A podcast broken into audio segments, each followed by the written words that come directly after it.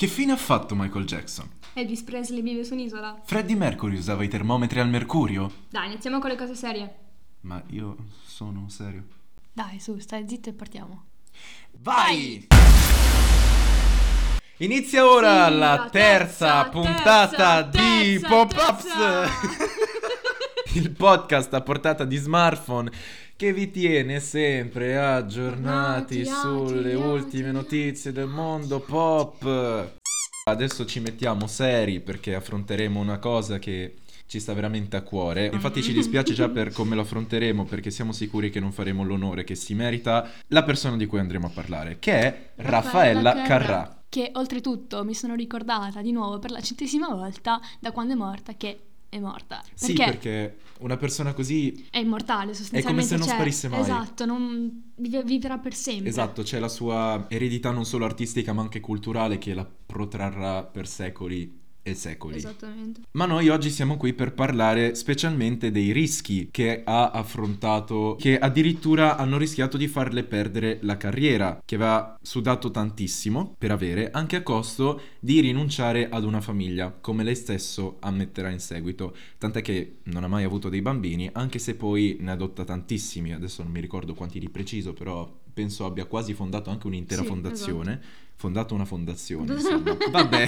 Però andiamo per gradi, fra gli scandali che hanno coinvolto la Raffa Carrà, fino ad arrivare a quello più importante, nonché il più rivoluzionario, che se viviamo oggi come viviamo è anche merito suo. Lei, sì. Possiamo dire in un certo senso che tanti tabù che vivevano in Italia fino a 40 anni fa anche sono stati 20. Sfatati anche grazie a lei, se no sono sicura li vivremmo ancora come tabù. Sì, molto probabilmente adesso le ragazze e le donne non potrebbero ancora andare in giro anche solo con un bikini quando si va a fare il bagno a mare, per dirti. Ma prima facciamo un attimo di retroscena per quelle tre persone che sono rimaste al mondo che non sanno chi sia Raffaella Carrà, che molto probabilmente avranno 3 anni e mezzo e stanno ascoltando questo podcast. Ciao. Anche se non dovreste, in ogni caso buonasera.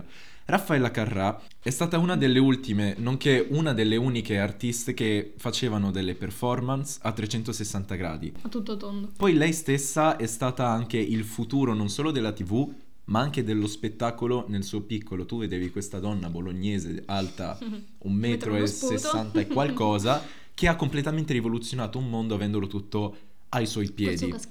Col suo caschetto biondo, un po' alla Caterina Caselli. Sì. E ha anche insegnato la gioia agli italiani di argomenti tabù come il sesso, che era una cosa completamente inaudita all'epoca. Oltretutto era una persona che appunto faceva con gioia il suo lavoro, proprio con passione e anche con molta eleganza. Gestiva tutto con una classe pazzesca. Esatto, esattamente. Tipo quando durante il programma Ricomincio da Due ci fu un allarme bomba, un allarme falso, bene o male, però gesti tutto con una calma assoluta e completamente in diretta. Esattamente, tutto in diretta, e si vedeva palesemente che non era recitato, non era programmato.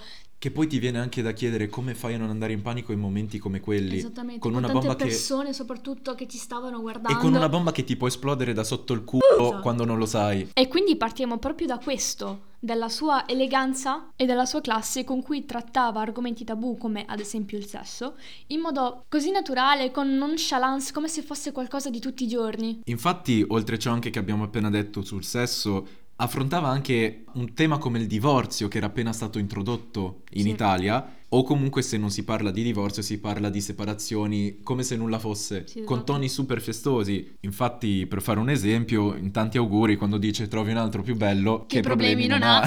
Oppure per ricollegarci anche al nostro caro e amato Feffo, quando in A Far l'amore comincia tu, che già è il titolo. E poi vabbè, sempre in tanti auguri, giusto per citare le sue 2 più famose, quando dice com'è bello far l'amore da Trieste in giù. Ma detto ciò, oltre a questo, quello che a noi oggi sembra normale, che vediamo come qualcosa di tutti i giorni, prima di lei non lo era. E uno degli scandali che più la coinvolse è stato quello dell'ombelico mostrato in televisione. Oh mio Dio! Qualcosa io non riesco nemmeno a concepirlo. No. Come fai? Pazzia! Le pupille. Questo ombelico veniva considerato troppo seducente, quando penso che sia una delle parti che possano trarre meno del corpo. Ma cos'è che c'è di scandaloso in un ombelico? Ma fammi vedere la tua tromba di Eustachio piuttosto, non mi far vedere il tuo ombelico. Vabbè, Fatto sta che al Vaticano questo non è piaciuto, e non è piaciuto nemmeno quando aveva deciso in mille luci di scoprire la sua schiena fino all'inizio del culo. E non ce lo stiamo inventando, non sono cose che ci stiamo inventando, sono testuali parole dette da lei. Qui diciamo il vero. Il vero. Comunque la parte della schiena destò molto meno scandalo rispetto all'ombelico. Il che è abbastanza paradossale, aggiungerei. Se ci pensi sì, perché di solito un fondo schiena è meno ben visto, esatto, di un ombelico, cioè più che altro almeno oggi lo vedi, sì, meno, esatto. Poi non so come andavano in giro vestiti all'epoca, se andavano in giro con il... meno. Non penso che all'epoca andassero con il culo scoperto, no. E l'ombelico no, sì, no. Cioè con l'ombelico no. Vabbè, insomma, alla gente questo ombelico inizialmente non andava proprio giù. Forse, come diceva Raffaella stessa, per la forma bolognese che aveva. In quanto... senso, scusa, che forma aveva l'ombelico? In quanto sua madre aveva chiesto al dottore di tagliarlo in modo tale che sembrasse un tortellino. Cioè più bolognese di così... ci rimani secco. Sì, esattamente.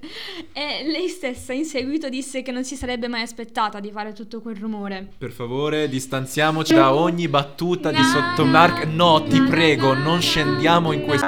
Ok, scusate l'interruzione, sono andato a tirare una chitarrata in testa alla Costa, spero non si riprenda mai più. Sono ancora qua, spoiler. Vabbè, dobbiamo finire questo episodio ormai. Arriviamo quindi allo scandalo degli scandali. Lo scandalo, sì, alla seconda. Uno scandalo uno scandalo che più scandalo non si può, che porta la Raffa Nazionale ad avere contro non solo parte della Rai, non solo l'opinione pubblica, ma pure il Papa, sì. E sai che scandalo è? Che scandalo è? Il tuca tuca. Ma che cos'è questo tuca tuca? Il tuca tuca era un ballo che è stato portato in prima serata dai sulla TV di Stato dai pugliesi. La Carrà lo ballava assieme ad Enzo Paolo Turchi, che è un famosissimo ballerino, marito di Carmen Russo, e con questa ci era sposato all'epoca. E già qua si tocca lo scandalo. Si tocca lo scandalo. E dici bene, cara Costanza, ma non solo la spalla, perché loro si toccavano in varie parti del corpo, precisamente dalle ginocchia fino a circa la testa, come se fosse una sorta di Macarena. Ma qual era il problema di questo tuca tuca?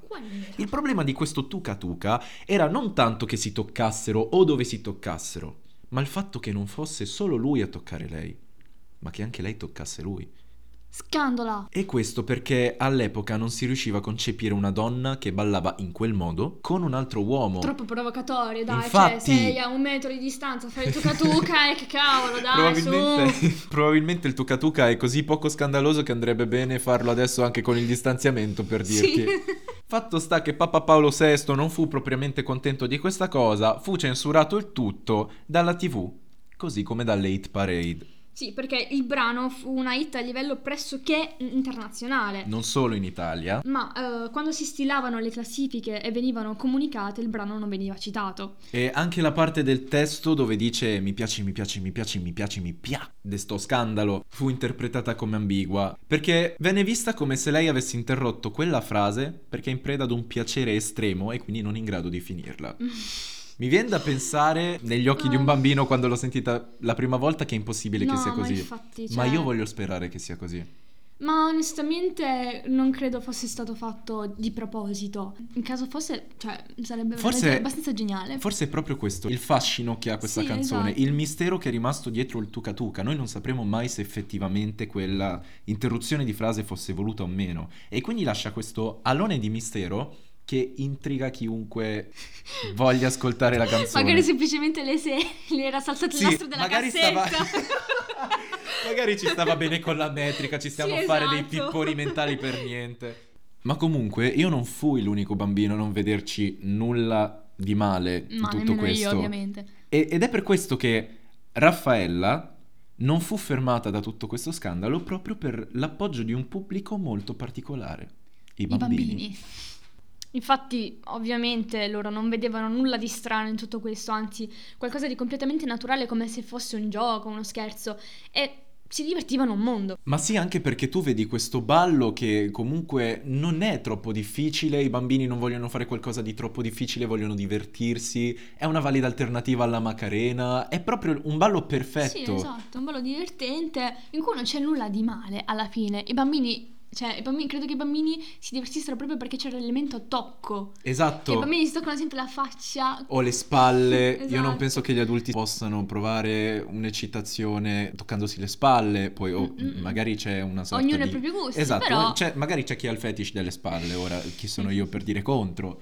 Però comunque rimane il fatto che era super innocente agli occhi dei bambini. Sì. Questo poi fece sì che un pilastro del cinema italiano l'aiutasse nel portare avanti questa causa di progredire e svecchiare le menti delle persone straripanti di tabù, ossia Alberto Sordi. Sordi chiese alla stessa Carrà se potesse rifare il ballo con lui e lei ovviamente non esitò a dirgli di sì. Tu ti ritrovi Alberto Sordi, ospite della tua puntata, e lui ti chiede: posso ballare con te al tuca tuca? Io credo che nessuno direbbe di no. E quindi questo ballo completamente sempliciotto, fatto da questa donna con un caschetto biondo in testa e uno degli attori più grandi che il cinema italiano abbia mai avuto, ha preso con il suo ritmo gli italiani, che quindi non potevano fare altro che ammettere, sempre a loro dispiacere, di amare questo ritmo e anche questo ballo, anche se andava contro tutti gli ideali di decoro dell'epoca. Che... Di cui comunque tutti noi italiani ora ne andiamo fierissimi. Sì, sembra qualcosa di assurdo ripensandoci. Ci caratterizza assolutamente. Noi siamo Raffaella Carrà. Noi portiamo avanti l'eredità di Raffaella Carrà. Quindi in conclusione l'Italia si trovava ora divisa in due, fra chi ballava le canzoni della Carrà e chi... un caschetto biondo. No, anche se è un mio sogno intimo, purtroppo non è stato così. C'era chi ballava le canzoni della Carrà e chi ancora non voleva ammetterlo a se stesso o agli altri. Però... pleasure, esattamente. Insomma. Però la forza dell'ombelico più potente d'Italia venne una volta per tutte confermata. Il cappelletto, il tortellino più potente d'Italia, e quindi la Carrà poté tornare a prendere il volo senza mai più fermarsi.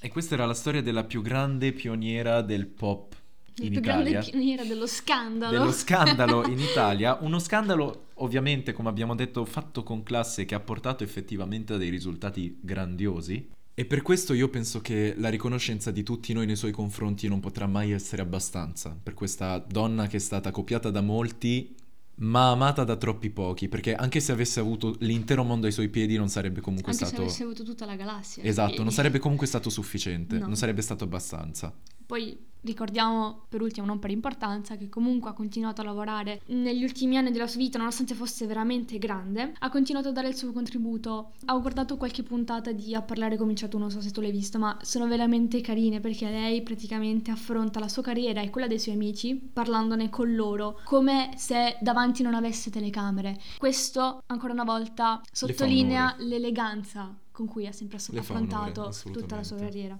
E siamo adesso giunti alla fine di questa terza puntata di Pop Ups, che tenevamo tantissimo a fare. Noi speriamo davvero tanto che questa vi sia piaciuta. Sì. Potete seguirci sempre su Instagram alla pagina Pop Ups _podcast. Siamo diventati bravissimi. Sì. E sulla nostra pagina Instagram, più di ogni altra cosa, potrete scoprire nel dettaglio gli argomenti del prossimo episodio del podcast, che sarà... Lady Gaga è un uomo? Che sembra una domanda stupida, ma scopriremo che così non è. Ma in ogni caso noi ci vediamo settimana prossima, stesso podcast, stesso mare, con la prossima puntata, che sarà di sabato come tutte le altre. Un grazie a Pier Silvio per questa outro. Ora io direi basta, perché ci aspetta un torneo di briscola a cui giocare. Cosa stai facendo? Sto salutando. Ah, sì, certo. Ora ce ne andiamo e ci prendiamo un gran bel caffè, che dici? Sì, dai. L'ho inventato io per poterti dire mi piaci, mi piaci, mi piaci, mi piaci, mi piaci.